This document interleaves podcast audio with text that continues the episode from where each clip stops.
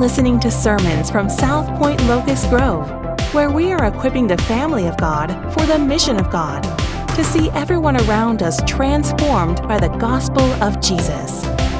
For more information, please visit southpoint.org.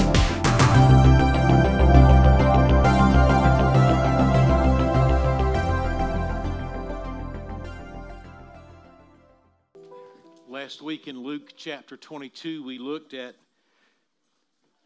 these disciples having this argument about who was the greatest, and then we move from there to probably the one that got all the votes, Peter, and uh, Jesus then challenging him about being sifted as wheat. We go from him saying, I'm going to stand with you, Jesus, and then we went to the passage after this one last week to see Peter denying Christ, and then went to John 21 and saw what Jesus did after the resurrection in calling and restoring the apostle back to himself. This morning, we're going to go back to, as Luke has already read, um, beginning in verse number 35. And Jesus is continuing to talk to his disciples. And there are three things we're going to see in the passage that we've just read over this morning. It's broken down into three paragraphs. You're like, how do you break these outlines up? We try to look at blocks of thought that are already in Scripture, like anything else that you would read, into paragraphs. And there are three paragraphs here. And the first paragraph we see is Jesus trying to prepare his disciples. He's trying to prepare them for what is immediately ahead of them this night when these people come to arrest Jesus, and then beyond that. Um, but then, secondly, not only do we see Jesus preparing them, but he immediately takes them into the Garden of Gethsemane and they begin to pray. And Jesus challenges them to pray, and then Jesus models us, models for us not only this beautiful prayer, but we see the agony of Christ as he faces crucifixion and death for my sin and for your sin. And then finally, we see the, the power so we, we move through the text from the, Jesus preparing the disciples to Jesus praying and challenging them to pray to the power of darkness and this period of time that the power of darkness is limited to, even understanding that God and His sovereignty is over the power of darkness in its darkest and most powerful and muscle flexing hour. And so we, first of all, want to look at the preparation. And I think it's important uh, that we do that because we too need to be prepared. And I'm not sure that we're as prepared as we need to be, not only uh, to live in this world, but spiritually. And so, so here Jesus begins verses 35 to 38, the preparation. First of all, what we see is that Jesus wants them to Jesus wants to prepare them for the immediate. And his preparation for them in the immediate, I believe, is him reminding them what Isaiah 53 and verse number 12 says when it talks about him being numbered with transgressors. Some bad things are about to happen that they cannot even begin to imagine. And so Jesus says, All right, you, you know that this was prophesied in Isaiah chapter 53 and verse number 12. I'm going to suffer and die as a criminal. My suffering and death are necessary for your salvation. While my suffering will shock you, Jesus is saying, well, it should not shock you because I was identified a long time ago. The Messiah was going to be identified as one who would suffer between, not necessarily in the text of Isaiah, but we know that he would be identified with transgressors, and Jesus ultimately was hung on a cross between two thieves.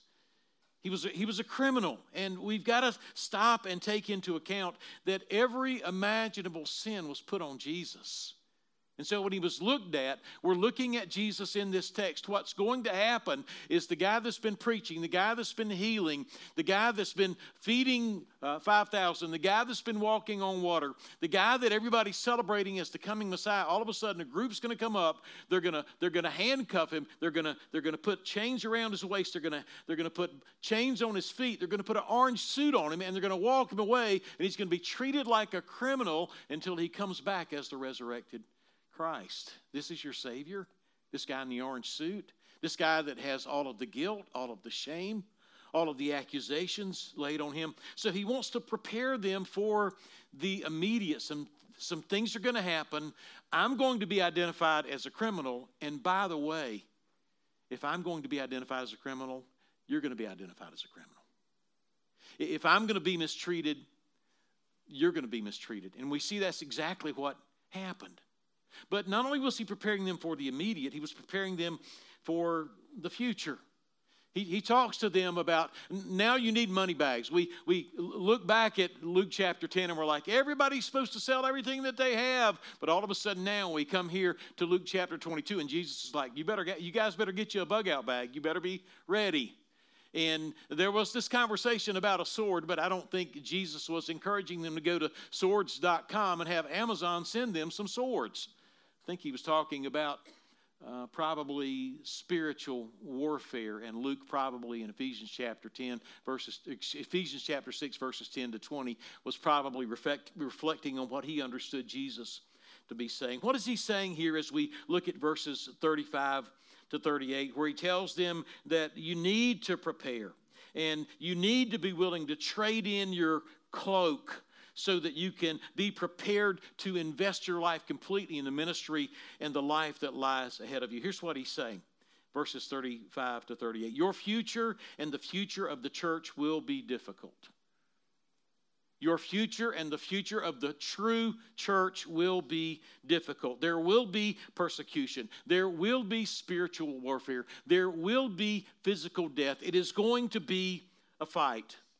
Not only that, not only is it going to be difficult, but he's saying that you will need to be prepared in the future for the sake of the gospel and for the sake of the church. You, your future will require sacrifice. You're going to be required to give up everything, to give up every right, down to the shirt on your back to be able to be prepared. You're giving up your cloak for a sword. You're giving up everything so that you can be prepared in order to have the weapons that you need to fight this battle. I don't think we understand that. Jesus is not promising an easy life to those that follow him. Jesus is prom- promising a life of persecution and battle.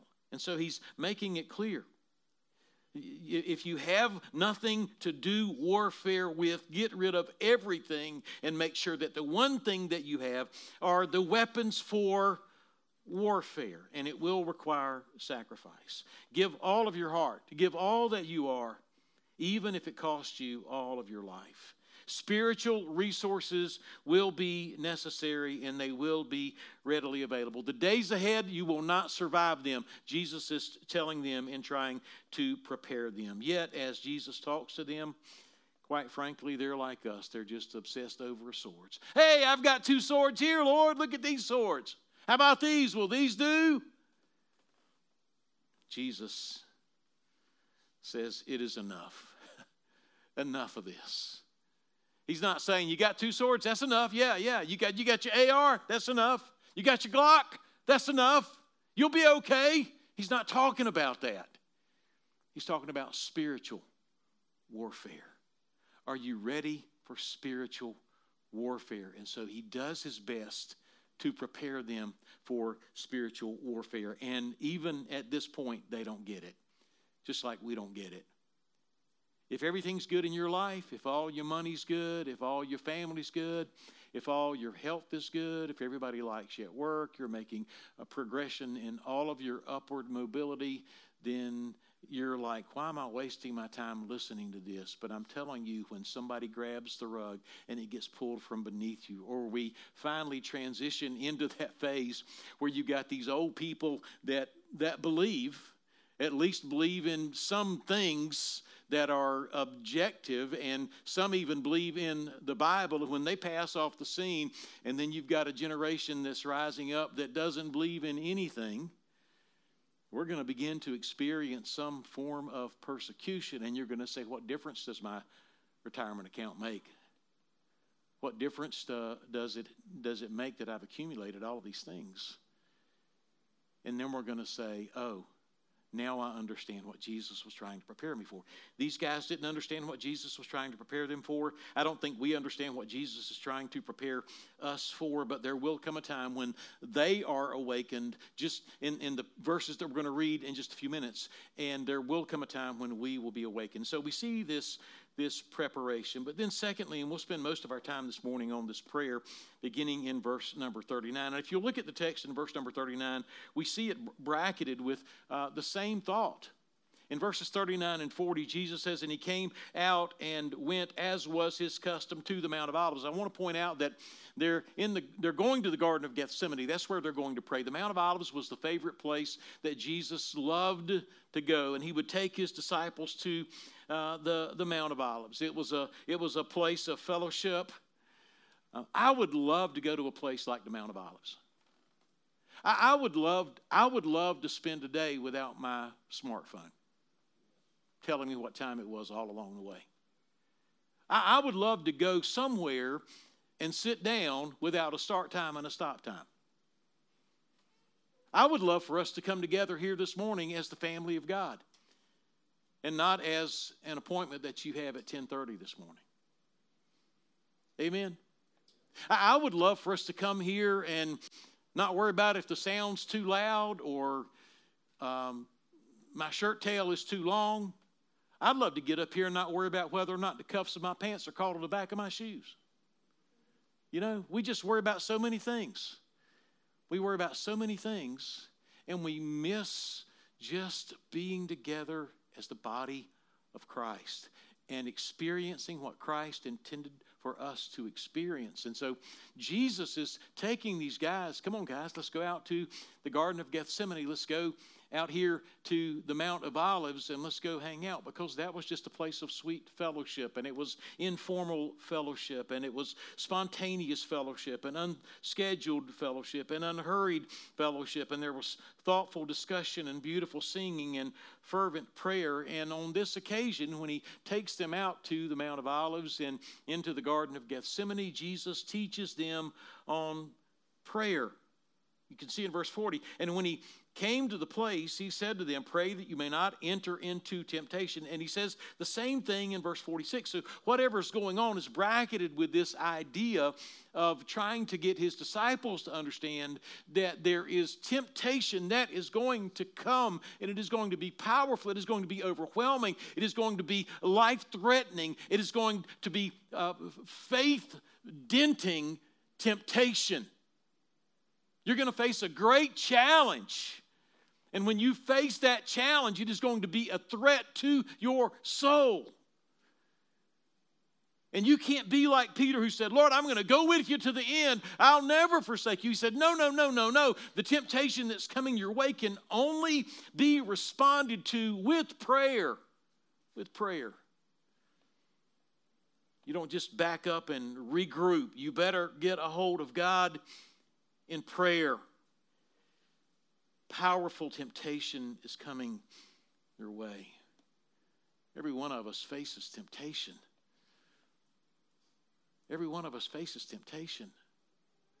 Uh, we said Wednesday night as our students gathered and we, we talked about um, recovering the sacred in uh, a, a, a, perverse world, or uh, I even forgot what I called it. Uh, having, having memory issues, so forgive me. But here's what we said, John 10 10. The thief comes to steal and to kill and destroy. Here's, here's a, an axiom that we repeat often here at South Point evil is always hunting, Satan is always after you.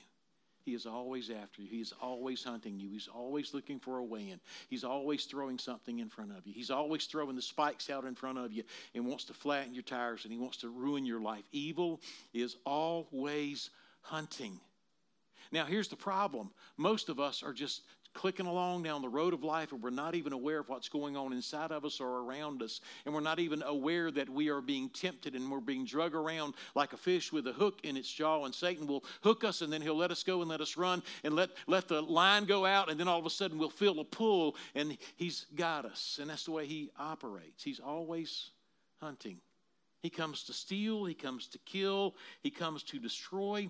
And that ought to awaken us to the need to pray in the, in the face of the inevitability of temptation that is going to come to our lives.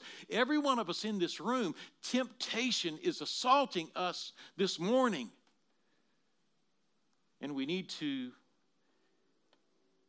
be curious about it. We need to be awakened to it. We need to filter all that we see with our temptation test. What am I being tempted by? What, what, what am I being tempted to do? What am I being tempted to neglect? What am I being tempted to forget? What am I being tempted to believe? What am I being tempted to substitute for Christ? What am I being tempted? What is Satan using to draw me into and why? And what is it in him drawing me away from Christ? What is it that he is trying to substitute and tell me that I can be satisfied by something that isn't Christ? Satan is appealing to the desires of our hearts with the lie that he can satisfy them. That is temptation. Jesus is saying that your only hope in the middle of this imminent and life threatening experience, this life threatening temptation, is to pray. And he makes it clear as he models his prayer for us that, that it's urgent that you pray. It's urgent that you pray immediately. He's communicating with them. Stuff is happening right now. It's urgent that you pray fervently. It's urgent that you pray earnestly. It's urgent that you pray agonizingly. Again, we see all of this in the text. It's urgent that you don't pray for results like a pragmatist. Has anybody ever been discouraged in praying because you didn't feel like God was hearing your prayer? Anybody besides me? Has anybody ever been discouraged in praying because you were asking for certain things to be done and those, th- those things get, didn't get done, and all of a sudden there's a voice in your head that says, if when you pray, things that you pray for don't get done, then why are you praying? And then Satan says, because there's something wrong with you, number one, or God doesn't care. But our prayer shouldn't be a prayer for results. He didn't say pray for results. He's, he's, he's like, temptation is coming. You better pray. Don't pray like someone who's in it with God for the fringe benefits. It's urgent that when you pray, you submit to His will over and against your own will. Not my will, but thine be done in your deepest pain, in your darkest mystery, when you're all alone with no hope, when you're being persecuted, when you're suffering unbearably, he says, Pray. Pray. Pray with a sense of dependency. And when we feel like we aren't dependent upon Christ, that is when we pray more fervently. So, the, the Garden of Gethsemane, as they are there, is a place of teaching and instruction. Secondly, the Garden of Gethsemane is a place of isolation because we see Jesus leading his disciples there, Jesus telling them to pray, but then he withdraws from them about a stone's throw and kneels down himself and begins to pray. And we see that Jesus praying in Gethsemane is a place of isolation. Jesus is alone. Jesus knew he had to face the cross alone. Jesus knew he had to bear the sin of the world alone. I want you to think about Jesus and his aloneness. I don't think any of us was created, I'm quite, I'm, I'm quite sure. The only thing that was not good in the Garden of Eden, the perfect place, was that man was alone, and it, alone, and it is not good for man to be alone. But here we find Jesus Christ, our, our Lord and Savior, alone. And I want you to think about how He is alone. First of all, He is alone um, relationally.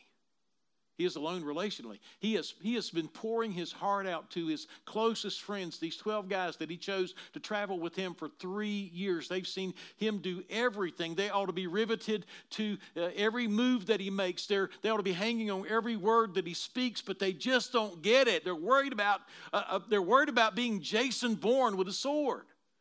They just don't get it. Jesus is alone relationally. Secondly, Jesus is alone religiously and universally.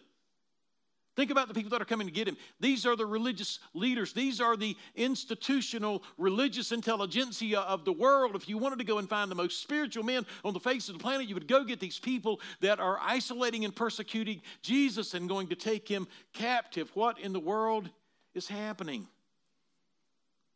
We've got to understand in this moment that Jesus Christ, the Son of God, is alone that all of redemptive history points to him. You can go all the way back to Genesis chapter 3, immediately after the fall, there is one who is coming that is going to crush the head of the serpent. The serpent will bruise his heel, but he will crush his head. We can move forward to the Passover in Exodus 12, and we can see that there is a lamb whose blood is placed on the doorpost. We can look at all of the covenants throughout the Old Testament. We can look at the building of the tabernacle in every prophecy, hundreds of prophecies that point to Christ. We can, we can look at the sacrificial system where an animal is killed as, as a substitute for those who have sinned and dies in their place. We can look at the wise men who come on the scene. We can look at the city of Bethlehem where Jesus was born and the star, and uh, we can look at Messiah as he comes in his miracles, and they say, This is the Christ, and here is the Redeemer. But all of a sudden, now the Savior of the world is alone.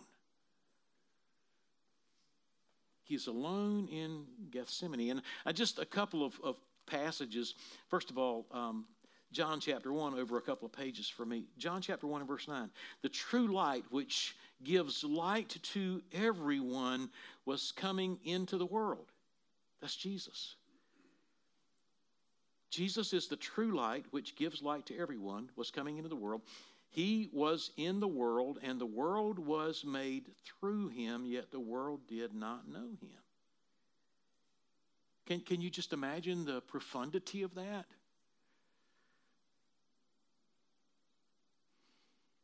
He came to his own, and his own people did not receive him. Jesus was alone. Now, there's, there's good news, but to all who did receive him, who believed in his name, he gave the right to become the children of God, who were born not of blood, nor of the will of the flesh, nor of the will of man, but of God. You don't have to be in any of these previous categories. There's a new way.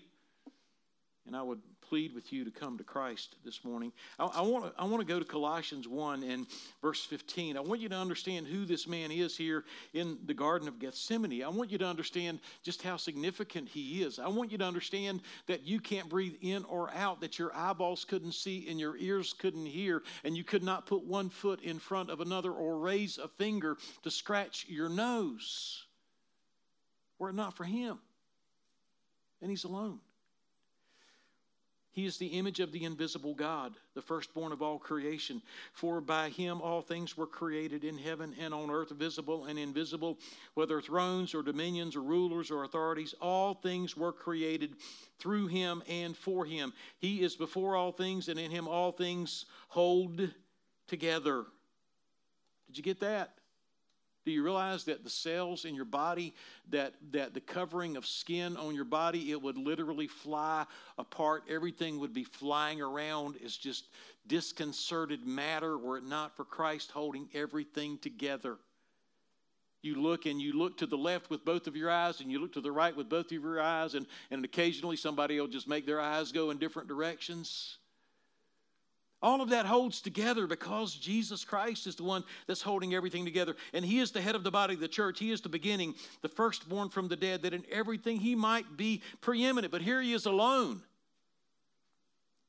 For in Him all the fullness of God was pleased to dwell, and through Him to reconcile to Himself all things, whether on earth or in heaven, making peace by the blood of His cross. Jesus Christ is alone. He is alone. But then we see in the text that Jesus is suffering. The word used in the text is, is agony. He withdrew from them a stone's throw, knelt down and prayed, saying, Father, if you are willing, remove this cup from me. Nevertheless, not my will, but yours be done. And there appeared to him an angel from heaven, strengthening him, and being in an agony, he prayed more earnestly, and his sweat became like great drops of blood falling down to the ground. What's going on here? I'd like to, again, just take a little bit more time and help us understand the suffering of Jesus. Jesus was isolated, but Jesus was also in this place of suffering, and Gethsemane was a place of suffering. The word agony in this text is defined as bitter striving of a fierce conflict. It is deep and extreme distress. The first thing that we see in the text, here's what's happening there is the, the battle of the wills. The battle of the wills, or at least the challenge of the wills, or the appeal to the wills. And I, and I want to talk about that for a minute so that we can understand exactly what's going on. In this struggle and agony, we will get deep insight into the heart and nature of Christ and into the heart of his relationship with the, with the Father and into the, the heart of why he has come. We, we, we see the will of the Father and the will of the Son. We see the will of the Father and the will of the Son. And the will of the Son saying, Father, I'm appealing to your will. Is there any other way? Is there any other way besides me dying and suffering like this? What we need to understand, hold tightly to your armrest and fasten your seatbelt a little bit. Jesus Christ, in Jesus Christ, we see one person. But that one person has two natures. Jesus Christ is fully God and fully man. Jesus Christ, as fully God and fully man, is never divided but only distinguished. In other words, there are times when we see this distinction between the, the, the God man and Jesus Christ in his humanity, but they're never, they're never divided. Jesus Christ had a human will because he was fully man, and he had a divine will because he was fully God. You say, why are you taking the time to tell us all of this? I want you to understand Jesus wasn't a robot. I want you to understand Jesus was not an extraterrestrial being. I want you to understand Jesus was a human being. And I want you to understand what Jesus was experiencing and going through in his interior world when he was facing the, the, the death on the cross for your sin and for my sin. And what it was that he was facing was not just some guy coming to the end of his life, closing his eyes, and, and all of a sudden he's not breathing anymore. There's so much more to it than that. But I also want you to understand that I'm not pulling this conversation that he's having with the Father out of my hat. I'm not making some things up. This whole conversation about his human will and his uh, divine will go back to AD 680 at the Third Council of Constantinople. Now, what are these councils about? These councils are about heresy rising up in the church. And what had happened through the years in the early church was there was this heresy about the nature of Christ. And they said, What, what is Christ? Was he, was he human? Was he a spirit? Was he God? What was he? And so they would collect all of these bishops together um, universally around the globe and they would pull them together and they would have these conversations and do this deep dive into the text of Scripture. And they would come up with these conclusions about who Jesus was. And since AD 680, this has been the conclusion, this has been the, the staple of the church on the nature of Christ. We need to understand that because we see Jesus appealing to the Father, but we also see it shaking out that the will of the Father absolutely gets done. But that's how it all happened in this discussion in AD 680 with respect to the nature of Christ. With respect, with respect to his divine nature, there is no other will than that of the Father. Understand that. With respect to his divine nature, Jesus Christ, his divine nature, there is no other will than that of the Father. They have one unified will. With respect to his human nature, in this passage, a, a distinction is made between his will and the Father's will. In other words, Doing the Father's will was not always automatic. Jesus was not a robot. Jesus said in John 4 34, My desire is to do the will of him who sent me. Acts 10 tells us he went about doing good, doing the Father's will. But let me, let me ask you to think about his human will. I want you to think about his humanity because the, the, the human will of Jesus Christ had a desire to preserve life just like you and I desire to preserve life. No one loved life more than Jesus. He is the way, the truth, the life. He's talking about a different quality of life. He's talking about, I think, life as we experience it now and in eternity. He said, I've come that you might have life and that you might have it more abundantly. So Jesus understood life and Jesus loved life, and nobody loved life more than him. So, how could it be that, that how could it be his human will to suffer and be tortured and, and in his body and bear the full brunt of the curse of death? How could it be that Jesus would say, That's okay, I'm going to die, I'm not going to struggle with it? But we see him here in the text struggling. with the thought of death. He is recoiling at the thought of death, and not only just death, but death for sin. And we need to understand that in order for us to understand the weight of our sin. And we need to understand that in order to understand the depth of his love. He was struggling internally because of his human nature. So there is this divine nature and this human nature in the God man Jesus Christ. We call it the hypostatic union. So the battle of the wills. Secondly, we see the uniqueness of his suffering. Again, we can't miss that. Jesus is in this agony because here is holy God in human form who understands sin like none of us understands sin. And he is going to take that sin upon himself. And so the, the differentiation between, uh, between his holiness and his understanding of sin screams so loudly. Let me, let me talk through it.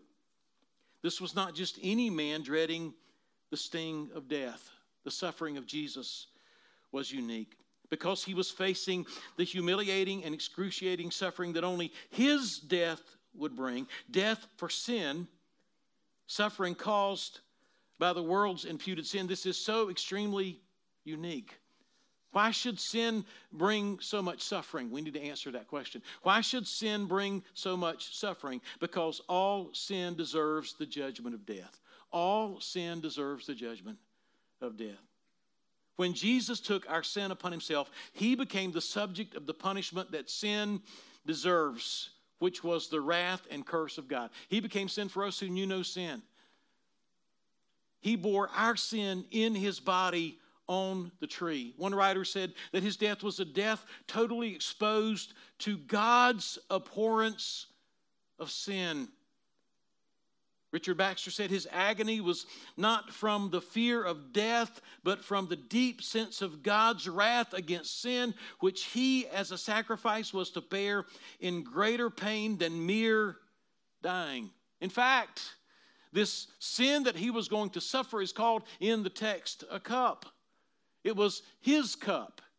And he's, Lord, can this cup, Father, can this cup pass for me? What do we mean by a cup? A person's cup was a person, person's portion. Imagine going through a serving line and you've got a cup. And as you walk through the line, if any of you ever went to camp or if any of you ever went to elementary school like I did at Forest Hills Elementary School, and you walked through line and you had a tray and you had a plate, and those plates had a, a portion size on them, and they would they would put the sloppy Joe in one place. How many of you love sloppy Joes in elementary school?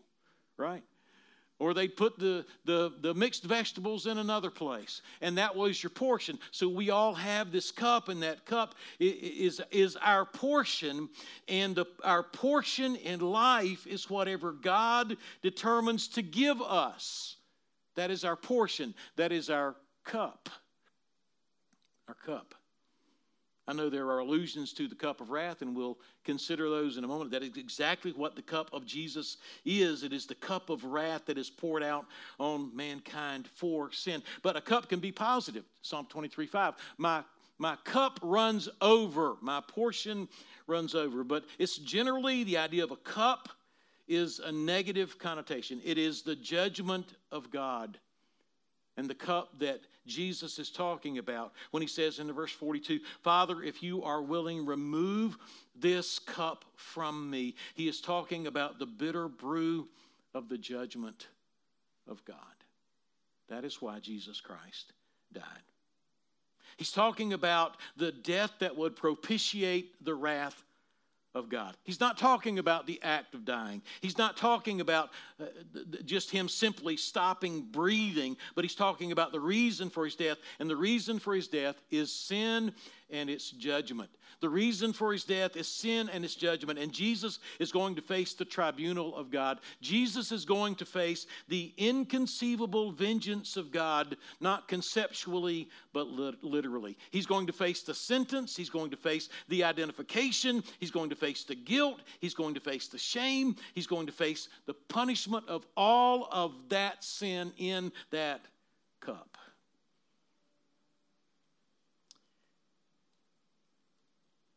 I'm a sinful human being. And when somebody sins against me, I get angry. Right? Who wants to be sinned against? In fact, sometimes when I'm sinned against, I act like I'm sinless. That's what most of us do. When somebody sins against us, we, we're so shocked as though we're perfect. But Jesus Christ was perfect. Imagine being perfectly holy, and we can't. Although we can imagine those times when we are in those debates, debates and arguments and think that we have been sinned against, and we respond as though we have never sinned. But imagine being perfectly holy, which none of us is, and being accused of stealing. You're, you're a thief, or you're a liar, or you're a murderer, or you're filled with hatred, or you're guilty of every kind of sexual sin and abuse of the worst sort. And not only being accused, but, but actually, as the sinless Son of God, having that sin literally put on you and having the shame and the guilt and the penalty for that sin placed on you. And this becomes your identity. This is you. All that the committer of the sin is due is now placed on the one who is perfect, and that is what Jesus was facing. He was facing all of our sin and paying the penalty for our sin. One writer said, The Son of God's love must drink the cup of God's wrath. So he, in his agony, and his agony in Gethsemane gives us a glimpse into the price tag of Calvary. In his agony, there would, there would be something wrong. Please understand this if Jesus did not flinch at it and say, Father, is there any other way? But as we read through the text, not only do we see him saying, Father, is there any other way? Can you remove this cup? But we also see, as he's made that request, that Jesus is literally weakened. All of this suffering was as a holy man for sinful men, so he suffered physical weakness. He suffered mental pressure. He suffered emotional anguish. He suffered extreme temptation. And if there was anything that anyone would ever want to get out of, it would be this. And quite frankly, Jesus was unable to continue. Jesus, in his humanity, was unable to continue. And an angel comes to make sure. Now, you would think that when an angel shows up to help you in your weakness, that it would make you stronger and everything would be better and everything would be fixed and you get up and kind of kind of wipe your tears and wipe the blood away and get up because now I'm stronger. But the angel came and that is when we see the agony. And that is when he prayed more earnestly and that is when his sweat became like great drops of blood falling to the ground. He was unable to continue. Someone said how solemn it is to think that the trembling and stainless soul of Jesus is to be cast into outer darkness for me, who can barely muster mild disgust over my own sin.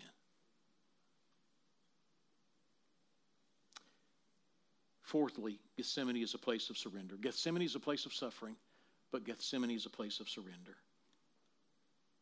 Not my will, but yours be done. And I think it's interesting and I think it's profound. And I think we need to make note of this. And I think we need to, we need to log this into our, our kind of warped uh, understanding of grace and our warped understanding of, of suffering and our warped understanding of prayer. I think we need to factor into this that when Jesus surrendered to the will of the Father, when Jesus in his humanity surrendered to the will of the Father, it didn't bring relief. It brought more weakness and agony and suffering. Surrender brought outside resources so that he could suffer even more deeply and pray even more earnestly. The best thing that we can do on our worst day is to surrender completely to the will of God, even if it means things are going to get worse. But then finally, fifthly, Gethsemane is a place of demonstration. I love Romans 5 8, but God demonstrates his love toward us in that while we were yet sinners, Christ died for us. Uh, folks, listen to me. We cannot even begin to fathom what Christ was going through, but as we look at all that he suffered, we've got to compare that on some scale to the depth of his love for us. If, if I am honest, I don't know that I would suffer like that for my family. If I am honest, I don't know that I would take the sins of my children on myself and be punished for them. In fact, I punish them many a time for their sins, right? Much less take the sins of those who are rebels, take the sins of those who are grotesque sinners and have their sin placed on me. And so we see the depth of our Lord Jesus Christ for us. And then, thirdly and finally, in the text. We, we see Jesus preparing them, first of all. We see Jesus praying and teaching them how to pray and challenging them to pray, going back to them after all that he has been through, telling them to rise and pray that they may not enter into temptation. And then finally, we see this confrontation here at uh, the edge of the garden, here in the Mount of Olives, as Judas has hatched his plan and brought a crowd out. And as we read through verses 47 to 53, I want you to think about what um, writers call the, the irony of situation. There is so much irony here in the text. Look at it, if you will, verse 47. So he was still, or while he was still speaking, there came a crowd. That's interesting. There came a crowd, and the man called Judas, one of the twelve, Here's, here's the man that's leading the crowd, Judas, one of the 12 that was with Jesus, that knew who Jesus was, that saw everything Jesus did. This man, Judas, was leading them. There's irony there he drew near to Jesus to kiss him. Again, here's irony. Here is an enemy using the, the most, uh, one of the most intimate forms of fr- uh, ex- the expression of intimacy and closeness and friendship with somebody. You are really close if you're going to go up and kiss somebody. Now, I'm going to be honest with you. I'm glad in our culture that men don't kiss men. Amen, fellas? Just, just not, just not into that. Fist bumps all right with me, a handshake, but this was something in their culture that was an expression of deep love. And so Judas is using the kiss of betrayal to identify Jesus. There is, there is just, it's so ironic that he would do that. This, these things are twisted around, they're backwards. But Jesus said to him, Judas, would you betray the Son of Man with a kiss? Judas, have you thought about what you're doing? Had Judas thought about this being betrayal at this point? I don't know. Was Jesus trying to get Judas to think, Judas, Judas, would you betray the Son of Man with a kiss? Wake up, Judas. It's probably the outpouring of God's grace even in that moment. And when those who were around him saw what would follow, they said, Lord, shall we strike with the sword? We got expedited delivery of those swords from Amazon. And one of them struck the servant of the high priest and cut off his right ear. Some would say that that was poor swordsmanship. Some would say that somebody just ducked the wrong way. Not exactly sure what happened. Peter did that. But to go back to what we said at the beginning, where Jesus is talking about the swords, and he, he says in the first section, It is enough, verse 38. He cuts off the right ear. Jesus said, No more of this. My kingdom isn't going forward with, with, with swords and, and guns and military and politics. That's not my kingdom. It's a completely different kingdom. Enough of this. Stop it already. And he touched his ear and healed him. Again, what great grace. You come out after me like that, I'm just going to let you bleed to death. I'm going to be like you were in the wrong place at the wrong time. I'm sorry. Then Jesus said to the chief priests and officers of the temple and elders who had come out against him, Here are the uh, highest representatives of Jewish faith in the land. They've got this huge crowd in the middle of the night coming out with all of this force, the temple police, to arrest the, the, the most gentle man on the face of the planet. We see the irony here. Have you come out as against a robber? With swords and clubs when I was with you day after day in the temple? Again, the irony of the situation. but Jesus puts it in its proper context. But this is your hour and the power of darkness. We see the crowd, we see the leader of the crowd, we see the response of the disciples, and we see this concession. We see this brief interlude in history. And in this brief interlude in history, Jesus is saying, Okay, this is my concession to you. I am giving you this hour. You have this hour, not a literal 60 minutes, but this, this period of time. I'm giving you this limited period of time that I ultimately am in control of. You, Satan, have been assigned this limited time period. And even in this dark hour, we see a God who is in complete control. This is the time period when evil man will have his way. This is the time period of Satan's triumph. He is triumphant in Gethsemane, he is triumphant on Calvary, but praise God, the story doesn't stop there. There's good news from the graveyard, and I'll close with this and a couple of concluding thoughts of application. There's good news from the graveyard. While Satan is dancing a jig and thinks that is, it is not his hour, it is his century, Jesus, the Son of God, rises from the dead and defeats sin and is victorious. And he can offer to you and to me eternal life. If we would rest in the fact that that he came and lived a life that we could not live. Jesus was perfectly righteous, and he fulfilled all righteousness, and he fulfilled all of the requirements of the law. And Jesus then, as a perfect man in this text that we have seen, died the death that you and I deserve to die in our place. It's called substitutionary atonement. And Jesus Christ satisfied, propitiated the Father on behalf of our sin. When Jesus died, the Father once and for all, when Jesus said, It is finished, the Father once and for all was satisfied with the death of Jesus Christ for our sin. The sacrificial system comes to an end. No more sacrifice needs to be made for sin because the death of Christ was sufficient to pay for sin. Jesus rose victorious over sin because sin had been defeated and would never need to be defeated again. And Jesus is seated at the right hand of the Father, and he, while he's in heaven, sends his Spirit to come live in you and me. He is alive. So there's good news from the graveyard. It's all bad news up to this point. Satan and his hour, it looks like he has won, but on the third day, he arose in victory. So, what do we do? What should we walk away with this morning? The, the, the true, real, biblical Christian life is a difficult and costly life. If I appeal to you to come to Christ this morning, I am not appealing to you to come to an easier life. I'm appealing to you to come to a difficult life.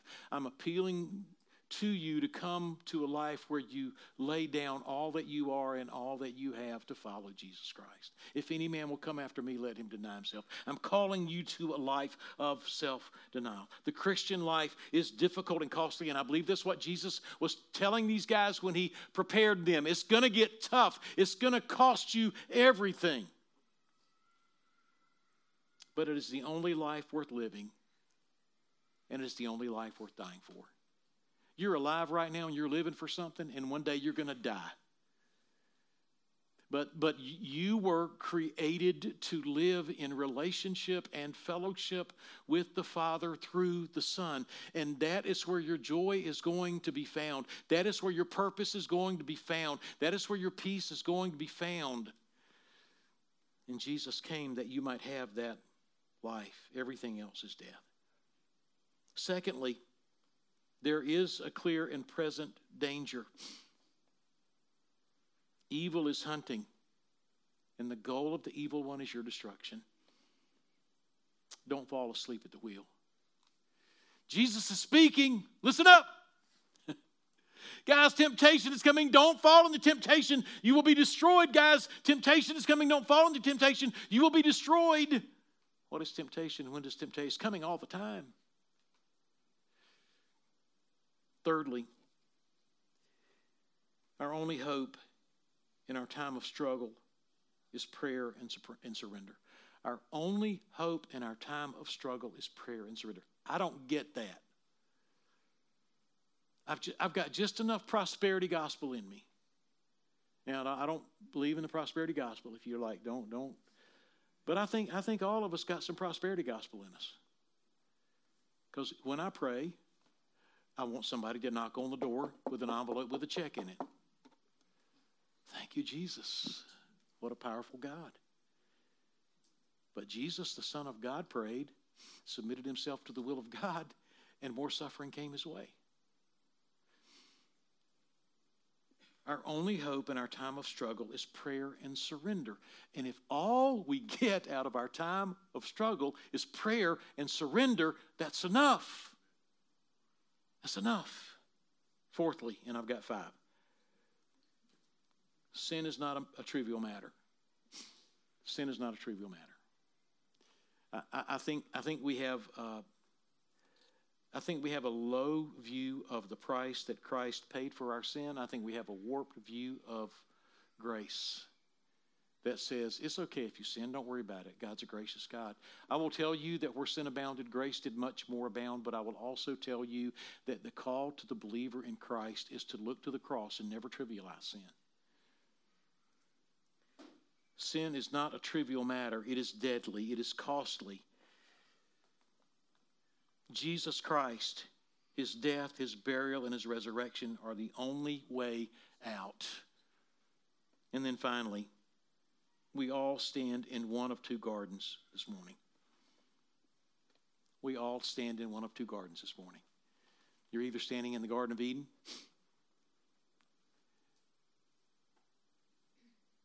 where you listen to what God said and you listen to what Satan said, and you believe the lie of Satan. You're standing in the Garden of Eden, you believe the lie of Satan.